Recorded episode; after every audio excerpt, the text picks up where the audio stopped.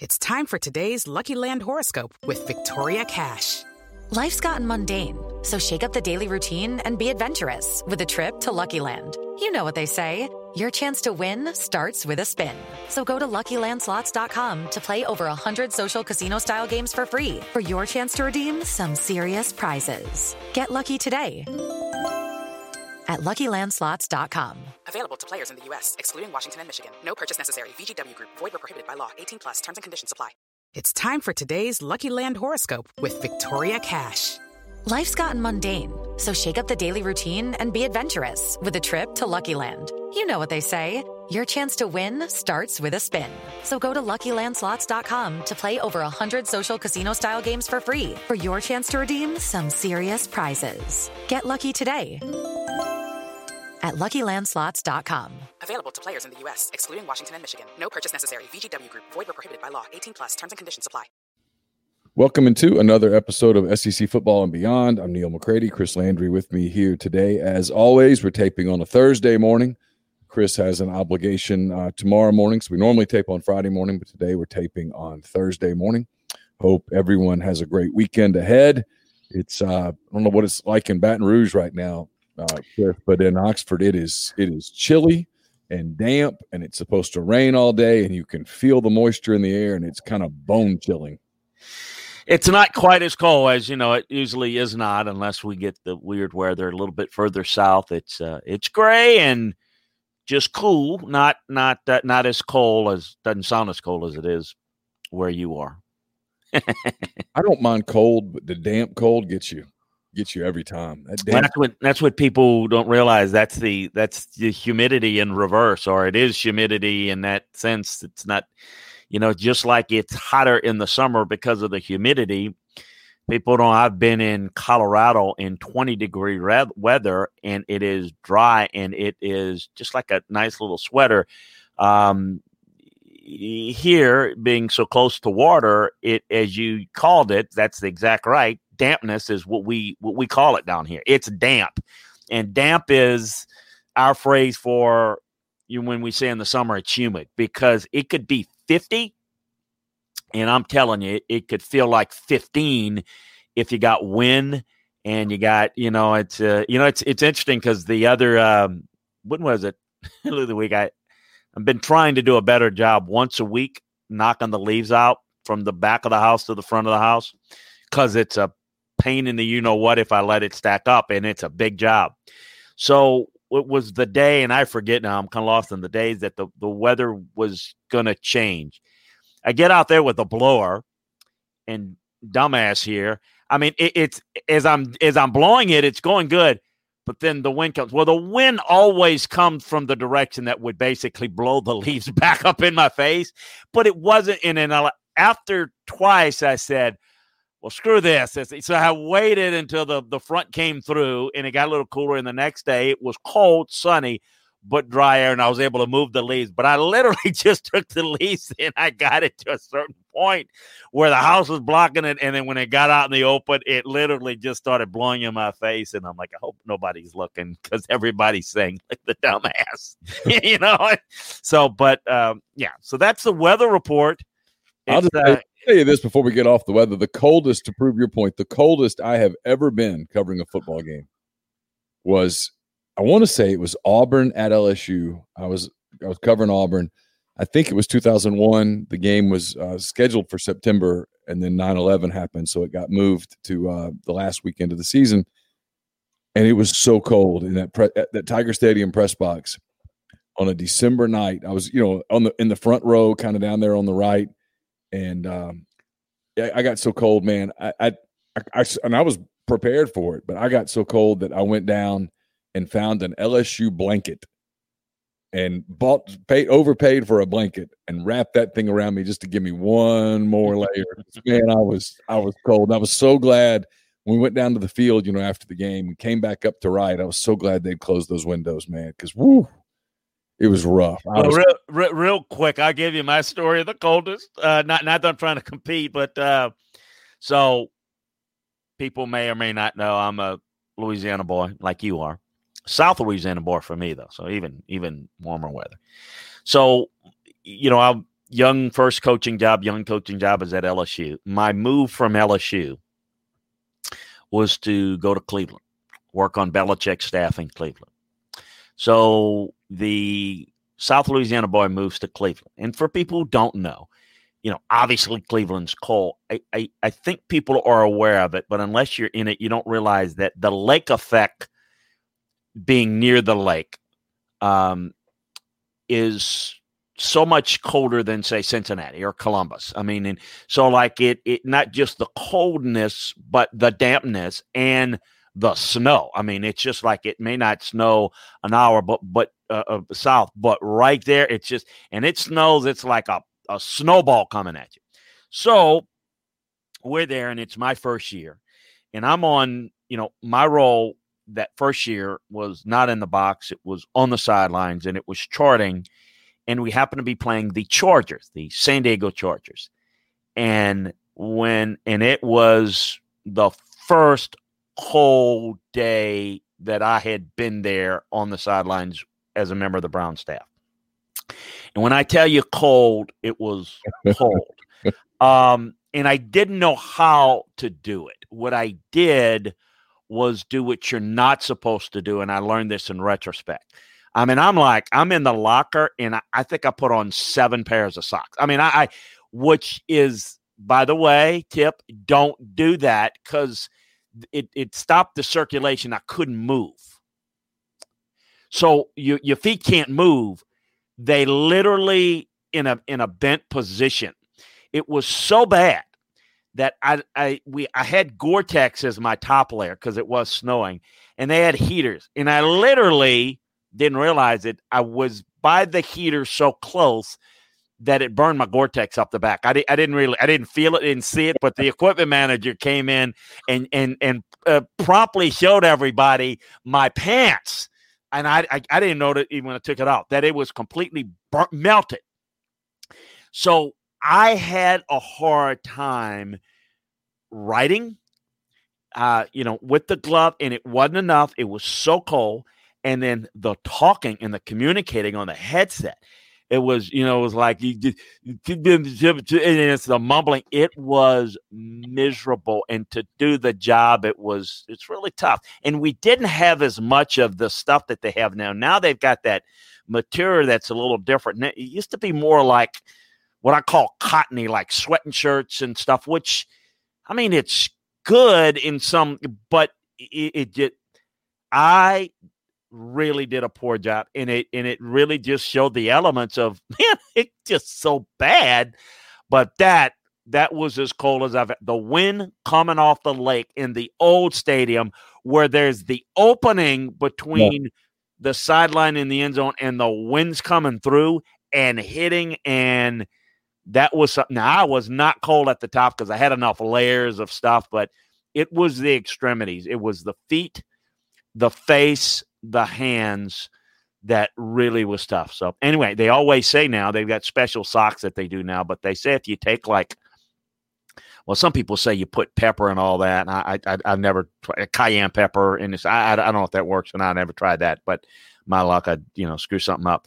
But you, you if you take like a, a good pair of socks, and I think if you put like Saran wrap, you know that clear wrap, clingy stuff, and then you put another, that's better than putting like four pairs of socks or something.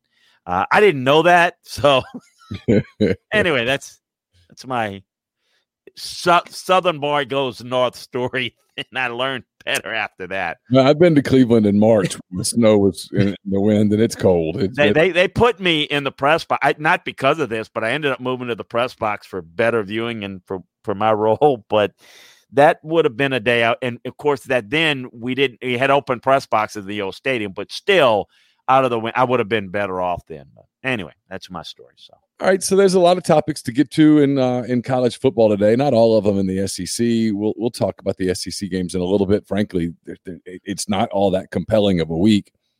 Uh, the only news in the SEC right now is news that I'm waiting to kind of work on. Ole Miss uh, which does not play this weekend, hit the pause button yesterday because of uh, some COVID issues. They tested the entire team. Uh, Lane Kiffin said they'd get those tests back this morning. So I'm sure knowing my luck, probably halfway through this broadcast, my phone stuff. But uh, I think for Ole Miss, they're going to end up being okay. If they had a game this week, it might be a little iffy, but um, they don't. So Ole Miss doesn't play again until the 12th. So um, they got some time to work through their uh, their COVID stuff. Uh, Liberty does not have time. Liberty was scheduled to play at Coastal Carolina. Chris, it was going to be a huge game for Liberty. Instead, uh, Liberty has COVID issues. They can't go. That uh, rumor now uh, official, and BYU is moving in to play Coastal on Saturday. It, it it's fun. Listen, first of all, I'm glad. I'm glad we get football. I'm glad we get to see BYU play a good team. I'm glad we get to see Coastal play a good team.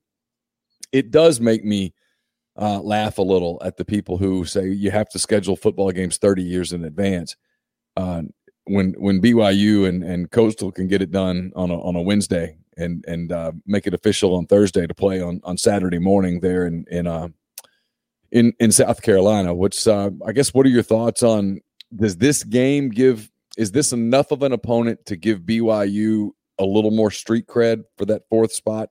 Um, no, not not enough to get them in the mix in any scenario. There's no scenario by which BYU can be selected among the four. There's no, but it will, I think, potentially move them up from 13 a little bit higher. I mean, I don't know that they move ahead of uh, you know a Miami or an Oklahoma or Indiana, or an Iowa State, um, Georgia. I mean, it's it's possible they can move up a few spots, but 13 versus 18, I mean, just doesn't do it. I think combining this with say a potential win against a Washington, had that happen, um, maybe a little bit, it could have put them closer to where Cincinnati is, but they're not. They're not. Uh, no, they're not close. And even if even if you have just the Florida A and M, Cincinnati, I mean, it's every everybody starts losing here in the last game. They are so far out. There's really no scenario where they would be in it based upon where they are. An impressive win, though, I think will give them. Yeah, I think they'll give them street cred. I just don't think it'll give them committee cred. How's that? Yeah. Uh, it, it is interesting how those games can get thrown together like this. And, and in the past, people said, "Oh, you just can't do it. You have to." Oh, you're right. In advance and all that. It's stuff. not not can't won't. We don't do it. We haven't done it, and no, it's what I've said all along too. And you you can. This is where better leadership in college football. And I want to get off on a tangent, but where you can put together schedules that are more meaningful, that are a little bit more uh, all you need to do is do it a year in advance. In fact, that's something you can do. Something you can do. You can look at it and say, you know what? This would be a really good matchup. We're University ABC. We think we can be. Re- Let's see if we can reach out to University across the country and see if we can't put a game together. I, I mean, I, I, think you need to have some independent organization. Now, the reason why you have to do a lot of things early is because if you do, if everybody's doing it early, if you're not doing it early, then you do get left out. But that's the whole point. If you just forbid it from being too far in advance, well, then I think it gets a little foolish to where you have games for out because you can say, well, it it uh, you don't know if Texas is heck. If you schedule Texas, how do you know if they're going to be good, real good, average, or just god awful? Michigan, for example. I mean, you just don't know. You have a better idea a year in advance. You're right. The other story that's out there this week that is really interesting from a playoff standpoint and all of that is the Big Ten and the uh, ACC both have sort of cleared the path to make it a little bit easier for their ranked teams mm-hmm. to get to the playoff. Um, look, I don't think in the end it's going to matter. Notre Dame, I think Notre Dame was going to play Wake or something like that. I mean, it was a game Notre Dame was going to win. Um, games are getting canceled, games are getting whatever. It's one thing when this happens from a COVID standpoint.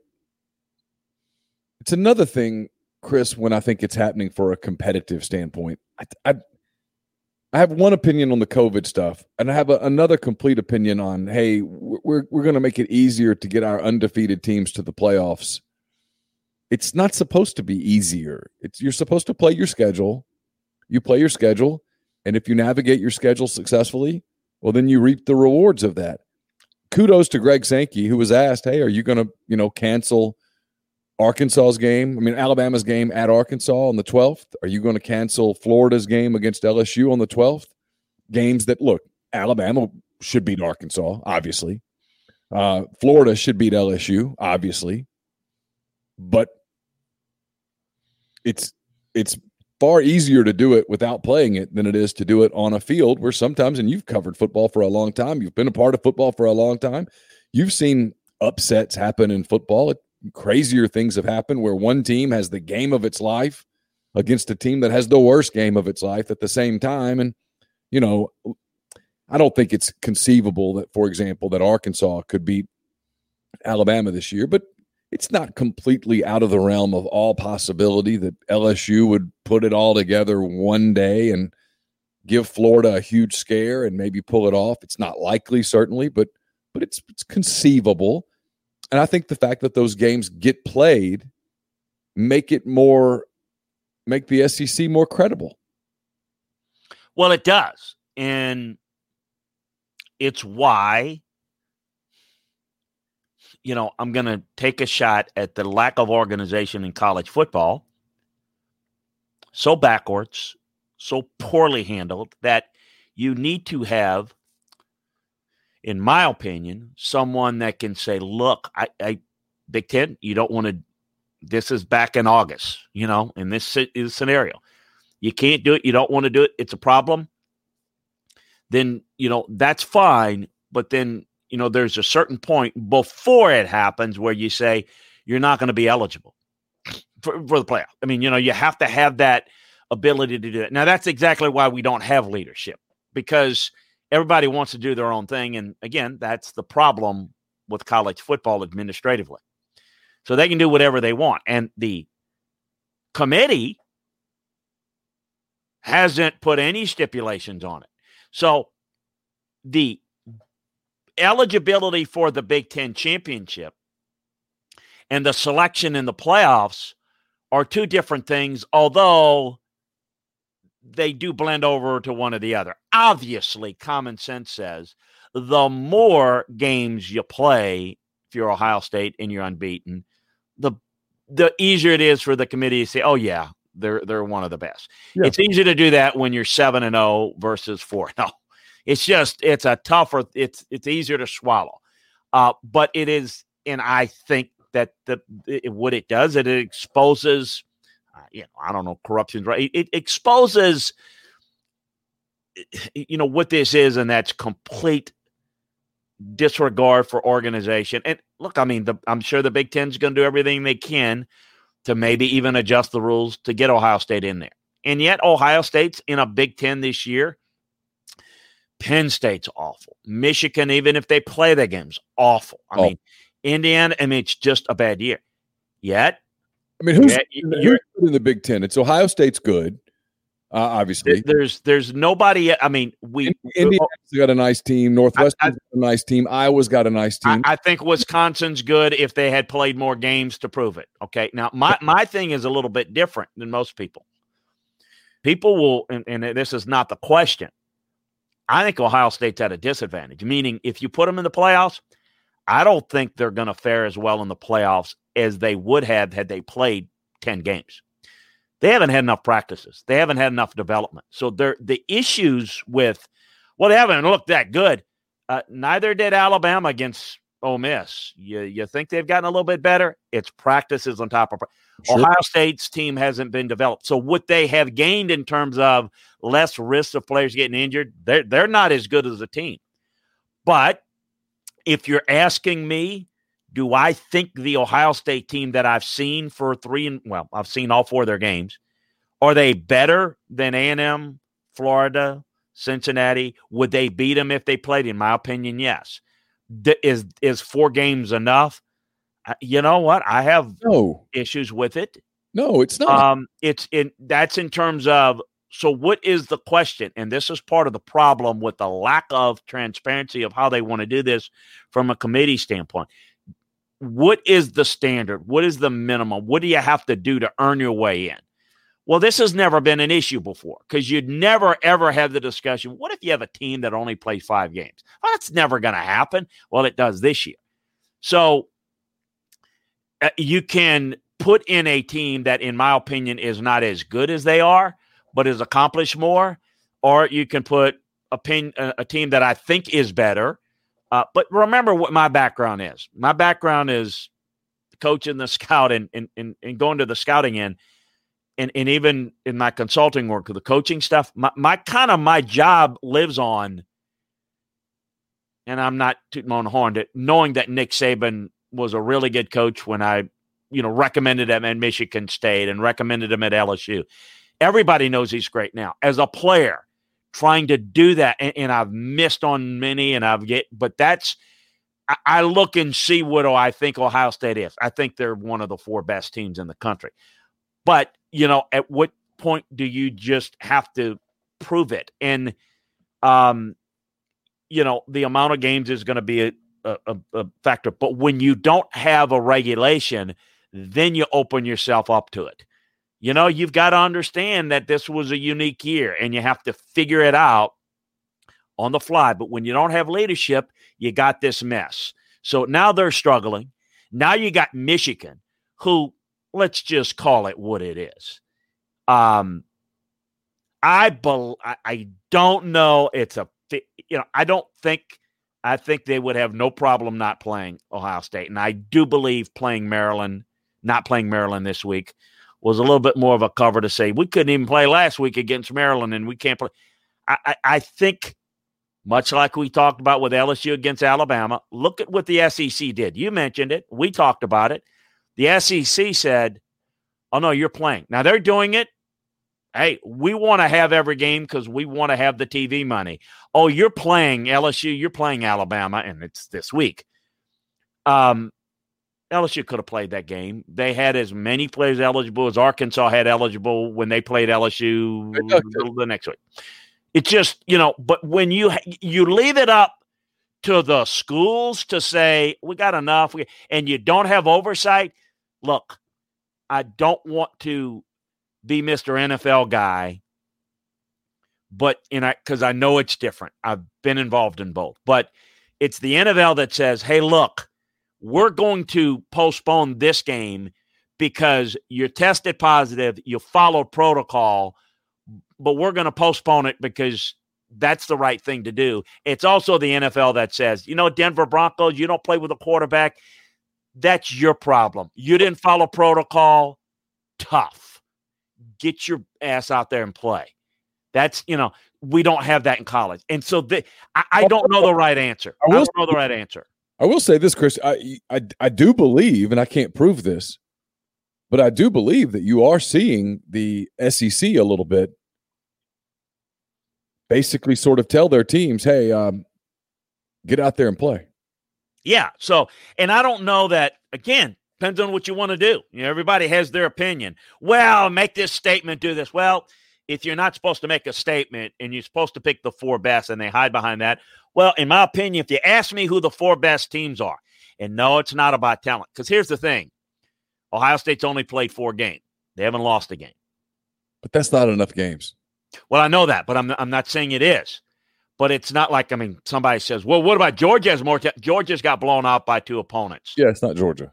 It's not about you know Georgia and Georgia and Ohio State's not the same thing. You can't assume that Ohio State's going to win the rest of the games. You can't assume that they're going to lose them. Right. Either. And so it's why I always say in this and this is a unique year. And I don't know how do we justify it.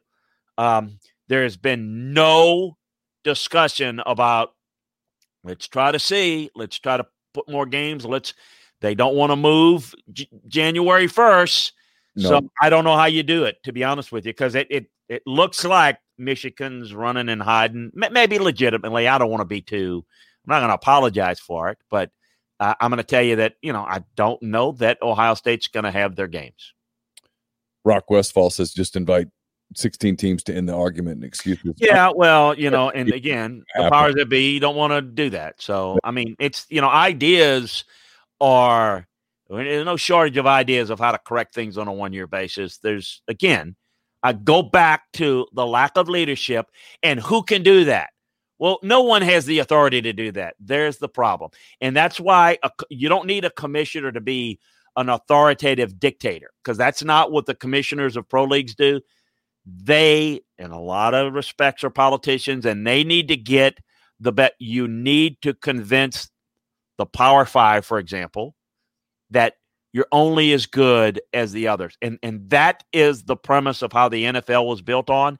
And it is where college football needs to be going forward if you're going to make the sport better. And and that's not what college football is. There's this disdain from one league to the next, and we're better than you, and the fan bases, the media. And I'm not of that type because I love college football. And I think getting it better for everybody is what I would like to do. And that is not set up. And in today's world, if you had the current owners in the NFL, you, I guarantee you, Jerry Jones doesn't care about the NFL. He cares about how it affects the Cowboys. But back in the day, the NFL made it revenue sharing, made it. You got to remember if you're Ohio State, if you're Alabama, if you're USC, if you're Texas, your competitors in recruiting, your competitors on the field within your respective leagues, but your business partners across the line. And if you don't do what's best for the sport, we're going to continue to have problems. Opting out, quitting basically. And in and it's not only players doing it, but I sense we've got some teams and coaches doing it to run for cover because it may hurt their status as a coach. It certainly may hurt recruiting. And this stuff has to be stopped, and it can only be stopped with good leadership, which we don't have. And so, all the ideas, they're great. Thank you for them. We've heard, uh, you know, a hundred of them. Besides that, doesn't matter if you don't have any way to implement it, and there is no way to implement that other than individually within the conference, and that's not good enough. Jim Harbaugh going to survive this offseason? No, there's an exit strategy. He's not going to give up any money, but there's, you know, there's an exit strategy. He's going to want all of his money. He's only got one year, and and, and it's you know it's not like they own thirty. You know, I mean it's a, um, you know, he's trying to find a landing spot. He'd like to. Con- his people are trying to convince people in the NFL that he can do something there that he couldn't do in college. And if there's somebody gullible enough to make that move, then that would be perfect for him because then he could move and get the new contract. And I don't see him being back next year. However, I don't know. Uh, I, I think that with one year left, I think there's a lot of pressure outside to make the move. Um, Warde Manuel, who I know, by the way, I recruited the guy, the sucker from New Orleans, believe it or not, and he's the athletic director former Michigan. I recruited him so well at LSU, went to Michigan. Um, you know, one year left. Would they try to punt if they can sit there and say, "Look, it's be, it would be very easy for him to justify bringing him back next year if they can say technically, well, we didn't get beat by Ohio State this year. The game was it was canceled. It, it's a lot better, but you know, when you get blown out and you get beat by pretty much everybody that they've played this year to get a, a 60 point beatdown or whatever it would be against Ohio State, that would make it tough. I really do think that the chances of him surviving probably depend upon not how they would perform against Ohio State, but whether the game's even played or not. I think that's the only chance. Other than that, I see an exit strategy if Jim could leap. If he can't, then and they don't play the Ohio State game, that's the one possibility he comes back. The other kind of rumor out there in coaching circles that I know this is an SEC show, but we call it SEC football and beyond for a reason. Sometimes we get beyond the SEC, and this is one of those days. Uh, there's a lot of growing rumblings about Texas moving on from Tom Herman, and one name keeps coming up and no one's killing that name. And the name is Urban Meyer, former Ohio State coach, former Florida coach, now with um, I guess Fox Sports, FS1, whatever. He's been doing that for a while. He's very good at TV, but I've learned something about former coaches. No matter how good they are at TV, they always want to coach again. Is is Urban Meyer going to be the next head coach at Texas? I doubt it, but I don't rule it out. You're not going to hear him rule it out. You never hear coaches rule it out because they love to hear, they love to be courted and they love to everybody to know that they're being courted. Their current employer, be it TV or another school or another team, they love that. It feeds the ego. Um, do I think Urban wants to coach again? Yeah, I do. I do think that's in his blood. The issue with him is a little different with the, um, I think I'm pronouncing it right, the arachnoid cyst or whatever type cyst in the brain is a legitimate medical issue. And I know the family's been concerned about it for a while, and it's never not been a problem. It's gotten worse and worse. And the stress apparently brings that on. I, I have uh, I've known Urban for years. I haven't had a lot of conversation with him since he's been in TV. I, I don't know if that if that's something that can get better. I don't think that. I'm, guessing it's not operable, and I'm guessing it can't be fixed with medicine. I, I don't know. So apparently it's going to be there and it's manageable. It's livable in a comfortable life, but apparently the stress, and I can tell you that coaching is a lot more stressful than TV. Um, would be that be a problem. But you're not going to hear his name take it out for a while. Um, boosters at Texas um, been wanting, you know, they they have put a lot of money into trying to get Darrell K. Royal Stadium the upgrades. They're done with Tom Herman, and the the the final straw was just the whole situation this year. I mean, the recruiting's not good. The play on the field has not been good. But then the disaster, which I thought Tom was in a no win situation, but for the boosters, you make your players just go up with the eyes of Texas and say that that was like the final straw for the big money guys because we don't care about anything else but you we're Texas and this is what you do and yada yada yada. Um they obviously they they still think they could have gotten Saban. Well, well, just like Saban, you know, Saban was never going to Texas. He never considered it, but he never took his name out of it because why would you? It only gets a new deal and a better deal and more things for not only himself, but his family and for staff in Alabama. So you're not going to see him take his name out. It eventually they'll move on if they don't get him. And I don't think in the end he will I would say maybe there's a 30% chance she would take it. Uh, again, and, but there's two or three jobs that he would take, and Texas is definitely one of them if he was going to coach. Um, so uh, I, I, think Tom is definitely gone. Um, some boosters have said, I'm willing to pay out all the money, which is going to be about 25 million of Herman and his staff, if we can get Urban Meyer. Well, you know, you've got at this point, once you leak it out, and by the way, key prominent people have already met with Meyer this week in in um, in Ohio, in Columbus. It's already the contact's been made. It's kind of hard to go back and say, "Yeah, we still love you, Tom," and another for another year. I, I don't. There's no turning back on uh, back on Tom, but I don't know that Urban Meyer to Texas is I think there's a better chance than because I knew that Saban wasn't going there. That was leverage. This is not a leverage situation. I think if Urban can coach and feels he can medically, this would be a job that he would take. So I would probably put it at 30. I'm not just throwing that out. I, I think it's less than 50 50, but that's not that's not 10%. You know, I mean, I, I think there's at least a possibility. If it's not Urban Meyer, who is it? Oh, I think they'd look at. Um, I think a name you'd hear would be um, Mario Cristobal. I think you're going to hear Matt Campbell. Uh, although you know, um, I think I think those are two that I think would be prominent names to consider that they feel would be uh, answers. It, it, look, Tom Herman, believe it or not, for being a Texas guy, is alien. I mean, you know, Mack Brown staff and you know all that.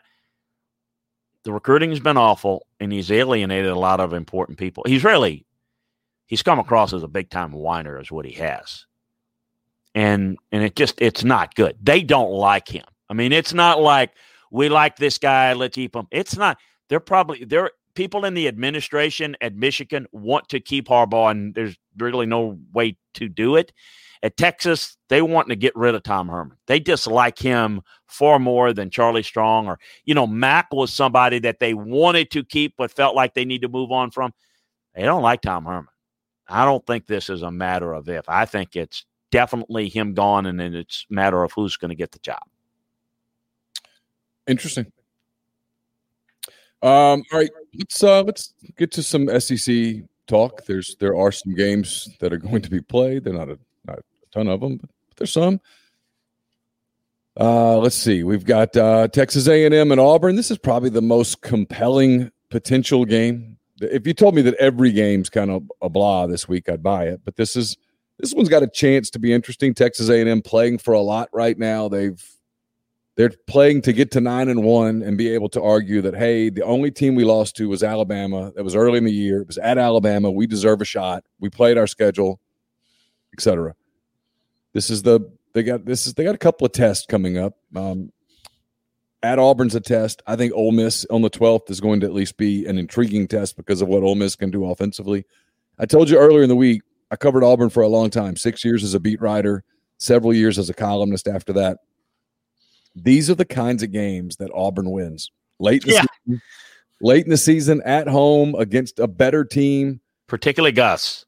Gus wins these kinds of games uh, all the time. Georgia, Alabama, Lazarus, and now here's Texas A&M. Give me a scenario where Auburn beats Texas A&M Saturday. It's a lot better scenario than people might think. I think A&M is going to win it, but you know, you just mentioned it. Um, first of all, the scenario is that while A&M is very good, very solid, and I, I don't think they're elite, they their explosive qualities in the passing game are really not there. I mean, it's only when you have to overplay the run and then they can get some good matchups, they can have success. They can't throw it when they have to.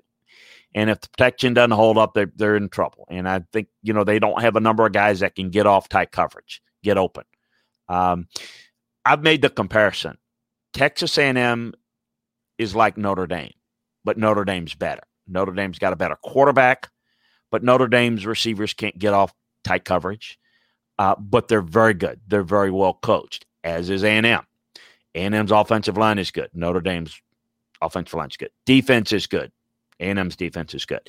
So the scenario was that you play like you did against LSU. You can't get open, and you know, I think there's a chance that it could be very close into the fourth quarter. And I do think that that Auburn is capable in a one game situation to put it together and, and make this a 28 24, 24 21 type game in which they've got a shot in the fourth quarter. Do I trust Auburn as much as I trust A&M? No. Um, I could see a scenario where Auburn makes mistakes and it's a blowout. It's only going to be a blowout if you make mistakes. A&M will pounce you then. But if you play a clean game, Auburn, you're going to be in this game, is the way I see it. Um, and, you know, it looks like Gus has survived another year, but a awful finish. And we still got games left to play, folks. Usually after you, you know, play Alabama, it's over. Now, it, it, it maybe Gus is not out of the woods if you have an awful performance. So I think that is another reason why. Uh, real quick on this, I do think it's important for what we've talked about big picture that A&M plays well and wins impressively. The eyeball test will matter a lot. It was not good last week. If they finish out the rest of the regular season, remember they're not going to play in the conference championship game, of course. They will have to, I think, impressively win. And if they do, and we have a scenario where Ohio State doesn't have a lot of games, then you can look at a what would it be nine and one? Yeah. SEC. Yeah. Only lost to Bama. Yeah. And then you know you but it the it, it just makes the case. It builds the case more. Whereas if you just hold on, you know, beat Auburn, they they dominated LSU more than the score indicated. But it it you know people a lot of people are not going to see it quite that way I think it makes it makes a case against A and M if they're not able to do it. But A and M is look. I I know I I I'm not surprised they held on to five because the look the committee is going to sit there and keep them there at five and let Florida jump them if Florida beats Alabama. Florida doesn't beat Alabama, then A and M. Hey, we had them right all along. That's how they're they're going to do it. Mm-hmm.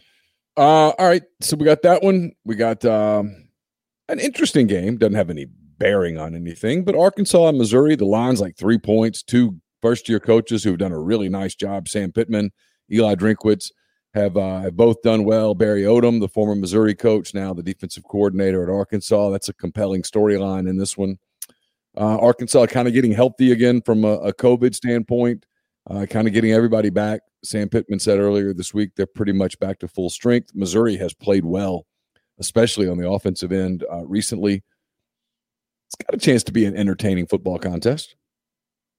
I think it can, and I think it will be. Uh, I like the way this Missouri team is playing. They're actually playing better going into this game than Arkansas, and I think they've got more components together. Um, I think it could be very well if it comes down to these two for coach of the year. I, I, think likely the winner of this game has definitely got an advantage. I do think there are some other candidates. I think that a uh, Jimbo Fisher deserves consideration. I think Dan Mullen has done a really good job. Um, you know, uh, Nick Saban will, not get it because they expected to win. But I mean, I think all I think those are all legitimate. It, it, usually goes to who surprised you. Well, both of these teams have surprised in a positive way, and I do think uh, I do think that um, that Missouri's got a little bit more momentum going. Uh, but I think it's a toss-up game. I really do. I think Arkansas is a little bit better coverage wise in terms of how they play and and maybe limit big plays from a coverage standpoint. I think Missouri's got a little bit more consistency going for it in the run game, particularly with Rountree, who I think is one of the more underrated players in this league that people don't talk about. So I don't know. I I I, wouldn't be excited about who's going to win it.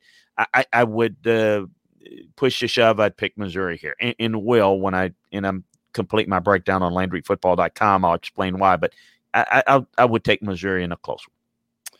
Florida at Tennessee. This used to be the uh, the the big boy game. It is not the big boy game anymore. Two thirty on CBS. It's the the first of uh, first of the doubleheader CBS games. Alabama at LSU. We'll get to that in a minute. I mean, obviously, Florida's playing for a lot. They're they're trying to get to the SEC championship game to get their shot at Alabama and and and therefore a shot at the National College Football Playoff. Is there any scenario where Tennessee wins? None whatsoever. I mean, look, Florida's defense has not played well. Tennessee's offense, unlike, say, Kentucky, which is, while limited in terms of their ability to be explosive, is very consistent, particularly running the football. Tennessee's not consistent enough. So the scenario is that this game could be close and we could at least be talking about a game that's competitive in the second half is no different than what we've seen Florida have uh, against a couple of their opponents this year, where they start off slowly, defensively don't settle down, give up some easy points, and then all of a sudden, you know, it's a little bit closer than you think. In the end, Tennessee doesn't play enough. Um, it's not many people are going to be able to slow down Florida much. Let's stop it. So that's not going to happen. Florida too many points the wind going away. But sloppy Florida can make this game a little bit more interesting. We've got uh, a game that's only interesting because I, there's a little part of me that wonders if it actually happens. Vanderbilt at Georgia, it's a 3 p.m. Central, 4 p.m. Eastern game on the SEC network. It is it is borderline chaos at Vanderbilt right now. People are very upset inside that program about the um, can tell I've gotten some backlash. I'm almost afraid to even say the words. The the the, the publicity stunt. The uh, that that that is was slash is Sarah Fuller. Uh, there are people inside the program that believe there are better options at kicker. More importantly, they just don't appreciate the fact that in this season, one that players have been asked to to play in front of half full stadiums or quarter full stadiums and take test after test after test and protocols and protocols late in the season the coach gets fired and and you're you're you're doing this whatever you want to call it with Sarah Fuller, mm-hmm. and a lot of players are just unhappy. A lot of players have have uh, opted out, threatening to opt out. A lot of players threatening not to play, is my understanding at at Vanderbilt. The line here is like 34 points. Georgia's going to win this game by as much as Georgia wins it by. I'm I'm this is the one that's got a chance to be kind of ugly, I think, because it's the SEC network game, and you know what the SEC network's going to focus on. And as the score piles up, it's going to be harder and harder to sell that storyline.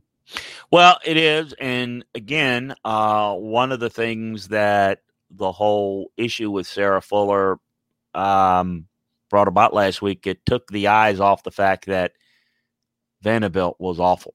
I mean, just even awful by Vanderbilt standards. I mean, the, the story to me, the first thing that jumped out to me was the fact that they weren't even good enough to get couldn't get a, a in an entire game, couldn't get an extra point attempt. They couldn't get a field goal attempt even. That to me was the bigger story is that they were so bad they couldn't even do that. So um yeah, it takes the optics off of that, coaching change, all that kind of stuff and like I don't know if that was the purpose. I don't know if the if the we're going to do this to take the focus off the fact that we're so bad and we're going to make a coaching change of this or that. I don't know if that was the design, but that's that's the result. Hear anything new on the Vanderbilt coaching search? Very early. They've got high hopes. I, I, you know, I've talked to again. I think I mentioned this to you on Tuesday. I've talked to a couple of friends that that are interested in the job. And I just said, that's look, you take that job, you better be prepared that that's going to be your your one and only head coaching opportunity. And, and, and it's not that it's a guarantee, but the odds are your career dies there. And not definite, but I, I just think it's really tough. Look, I, I, I think if you're Jamey Chadwell, the Jamey Chadwell type guys, I don't I don't think that's a good move. I don't recommend Clark Lea take it. And Clark's a Vanderbilt alum. He played fullback there. I mean, you know, but um, they, to me, if you're going to consider the job, make them put it in writing what they're going to do facility wise. And if you don't, then I think you walk away. Um, that they are going to sell, you know, that, oh, we care about it. Look, if we didn't care, we wouldn't fire the coach. They're going to go and pay the money to hire a coach. I don't think they're going to get people near the top of their list. That's my feeling. So that's why there's not nothing that's really imminent there.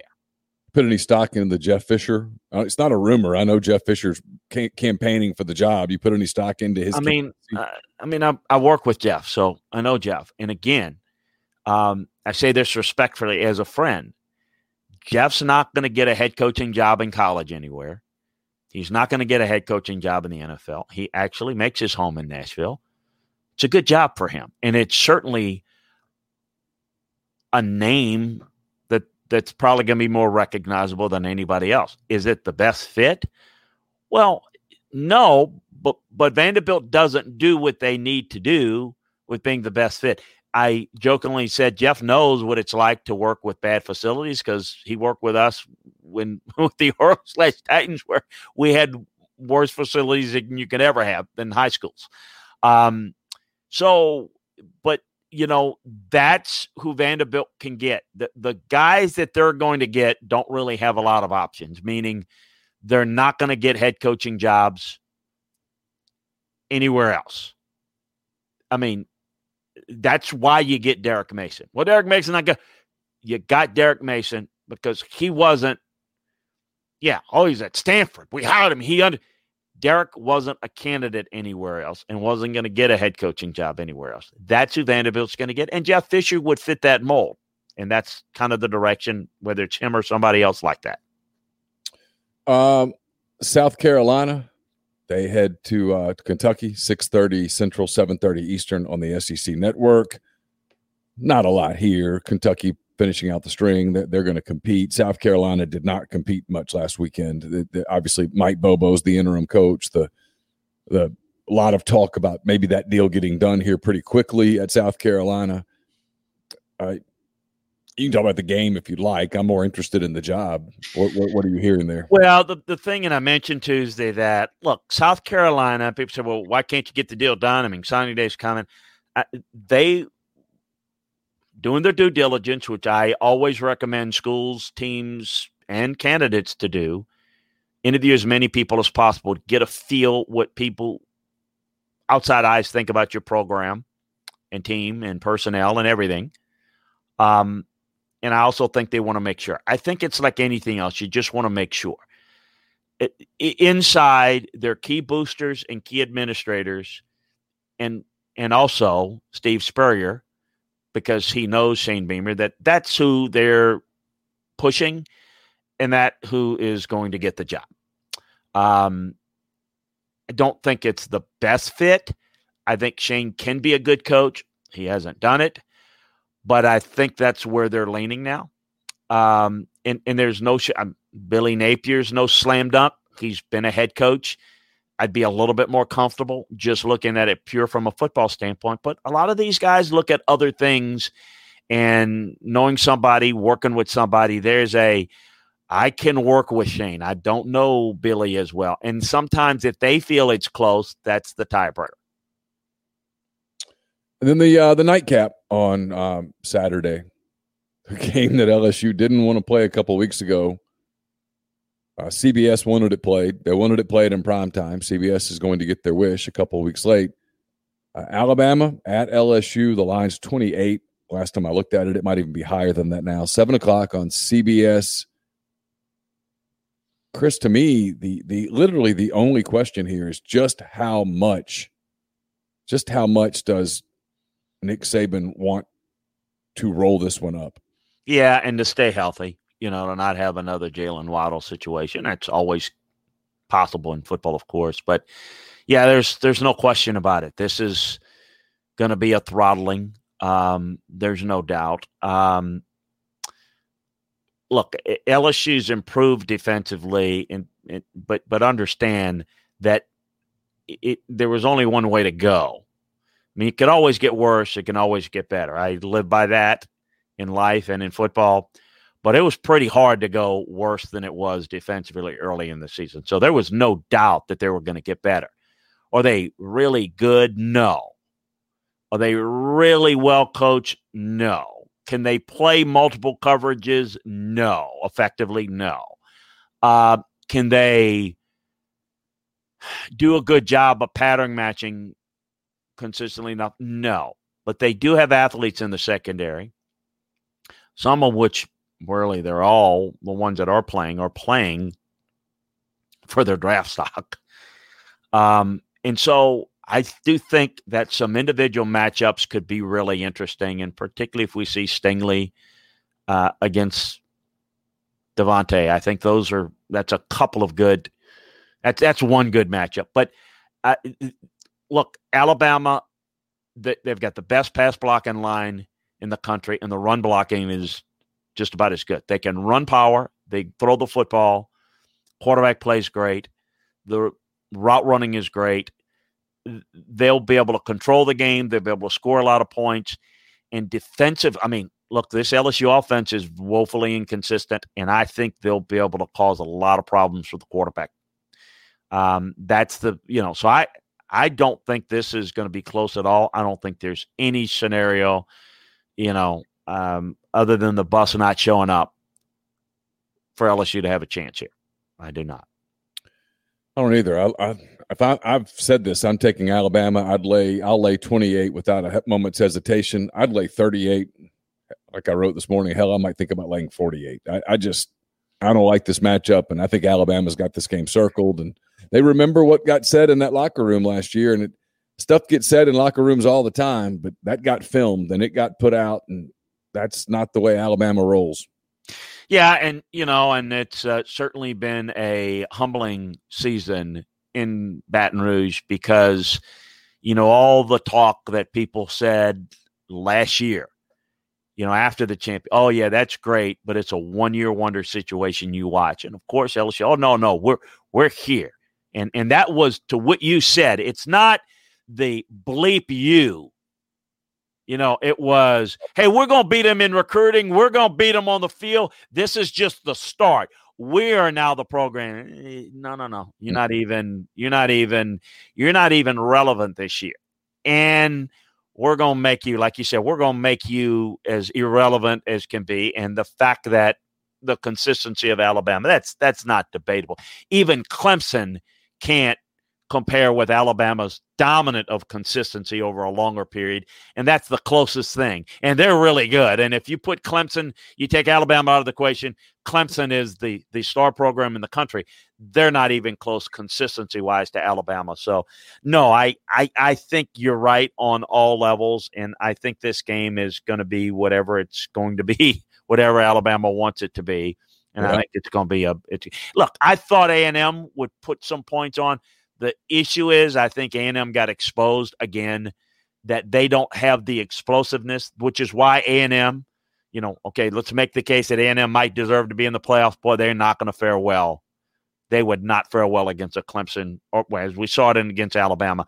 Look, eh, eh, eh, Alabama, everybody says, well, A&M getting their offense. Going. Alabama didn't get their offense or defense going either. You know, when you play a game early in the year, it's relative to two, three games played if A&M and Alabama played again, that margin of victory would be about the same.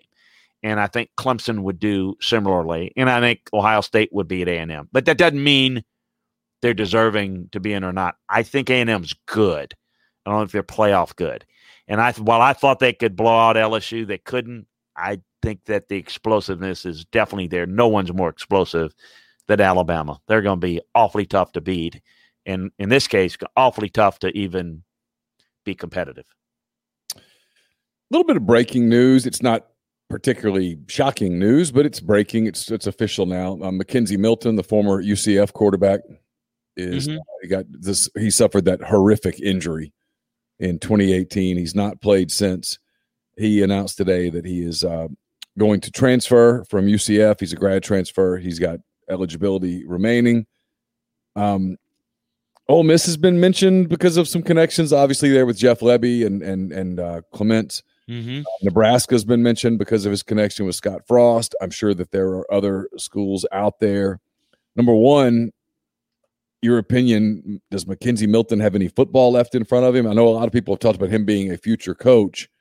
With that in mind, what what what do you sort of anticipate there? Well, I think he can be in, in terms of pro level very, very limited, but I think in certainly uh, anybody that can come back and do what he's done and shown the type of heart and character to I, I think there's absolutely an ability to be a very productive player. Um, so yeah, I mean, is he is he somebody's answer to take? Uh, hey, is he somebody's quarterback answer? Um, not in a big time level, but at at I think he can factor in somewhere. And where that is is tough because there's going to be so many transfers. You know, free agency in college hadn't quite started yet. So I, I could probably, I would say that no. I mean, like people say, is he the answer at Tennessee? No. See the answer at no? But you know, he might be better than what they have, depending upon what the circumstances are. You know, it's kind of how this thing plays out right now. Uh, but wish him well. Really good young man. Pulling for him. Yeah, it was a terrible injury. I, I would be curious just to see what it, what it is that he wants it, wants to do with his life post football. You know, he might be the um, um, you know, the type of guy that wants to be uh, go somewhere where he might learn. I mean, look, so he can go somewhere and be a starter. I mean, that, that would be the thing. Go somewhere, be a starter, or he can go somewhere and be a quality backup and maybe with a coach that he can learn from and maybe be more like it. Because if that's what he wants to do, that would make some sense. Um, Gardner Minshew was another example. Let's remind folks where he was headed you know Washington State. He was going to Alabama. Alabama, exactly. To, to, be a backup, so, and he was promised a graduate assistant job so they can learn coaching. And then Mike Leach said, "You come over here and lead the country in passing yards and and throw it a seventy five times." And and and he did. And and and his arm is still in ice, but you know, no, he's and and he's it. Look, you know what? In the NFL today, he's got, he's got an NFL paycheck. So when he wants to get into coaching, he can go and get an analyst job, or he can go be a GA if he wants to, and he can live. You know, he can have a nice house and live in. So uh, it, it's a good move. I, I think this could be one of those situations where he could look into. Yeah, it's the reason that I've I've heard the Ole Miss rumbling for a little while, and people like, oh, well, they've got Matt Corral. They don't need they don't need um, McKenzie Milton. I'm like, well, he's not walking in to start, but you know, if you're talking about a guy coming in to to learn from Jeff Lebby and learn from Lane Kiffin and get the beginning of your um, your feet wet from a coaching standpoint, it would make some sense, and it would give them an insurance policy because they. Well, yeah, I always say when people say people always say, "Well, okay, so tell me about when Matt Corral goes down." Yeah, what you're you know, and again, we don't have all those answers because right now there probably will be somebody better than than McKenzie that will be the backup because there may be transfers in there. That's why it's hard to say. It's like to say where he'd be a good fit now in a month, he might be fourth, which is it's just why you've got to be careful. And the transfer stuff is I'm not going to get into that now. But well, it's that needs another thing that needs to be regulated better, and the whole self regulation. No, it's too late when you've got you know forty percent of the players that get into the transfer portal can't even find a home. It, it, it's it's it's too late for them to figure it out. And then other guys, they say, well, other guys will figure that out. Some will, some won't, because it ain't going to happen to me. I'm too good. I'm going to find a home. That's the attitude with everybody. That's kind of people that says, well, these players are not going to come out early for the draft when they drop. They're still coming out every year. It's a 98. Now it's 100. It's 105. The same stupid decisions keep getting made. I've done this for 30 years it's not me. It won't happen to me. I'm good enough. It's not gonna. I'm not gonna be the one. It will be you. You just don't see it. And Uncle Bob doesn't see that, and you listening to the wrong people. So anyway, off my soapbox. Sorry. No, it's a great point. It's why you see five star kids commit to go someplace where you're like, well, they already have so and so and so and so, and that kid thinks, yeah, but I'm better than them. And then they get there and they find out they're not, and then they're displeased and all of those things happen. It's it, it's always happened. It will always happen. And now the all yeah. the transfer portal is going to do is is make it happen even more. And you talk to coaches publicly, privately who know, and they say, "Hey, this this thing, this thing's going to be a zoo. Needs to be organized. The concept of being able to transfer is fine if there are legitimate reasons. It's structured. Though let them go anytime they want because we're going to give them a carrot so we can take their eyes off of name, image, and likeness is typical stupidity, administrative. Well, it's it's malpractice is what it is, and it's why we got a problem. I jumped on the soapbox again at the very end. You did. You did. Sorry. We will. Uh, we will wrap there. You got SEC games this week. You got other games. We will come back on Tuesday, and uh, we'll talk about the games, the weekend of behind us. We'll look forward to the weekend of December the twelfth as well as we start getting into some of the makeup games from some of the COVID stuff. We look around the country as we get closer to championship weekend and hopefully bowls and all of those things here in the month of December. So enjoy your weekend. Stay safe and uh, we will be back with you with another edition of SEC Football and Beyond on Tuesday. Until then, take care. Lucky Land Casino asking people what's the weirdest place you've gotten lucky? Lucky? In line at the deli, I guess? Aha, in my dentist's office. More than once, actually. Do I have to say? Yes, you do. In the car before my kids' PTA meeting. Really? Yes. Excuse me, what's the weirdest place you've gotten lucky? I never win and tell. Well, there you have it. You can get lucky anywhere playing at LuckyLandSlots.com. Play for free right now. Are you feeling lucky? No purchase necessary. Void where prohibited by law. 18 plus. Terms and conditions apply. See website for details. Judy was boring. Hello. Then Judy discovered ChumbaCasino.com. It's my little escape. Now Judy's the life of the party. Oh, baby, mama's bringing home the bacon. Whoa, take it easy, Judy. The Chumba life is for everybody. So go to ChumbaCasino.com and play over 100 casino-style games. Join today and play for free for your chance to redeem some serious prizes. Chumba. Chumbacasino.com. No purchase necessary. Void where prohibited by law. 18 plus terms and conditions apply. See website for details.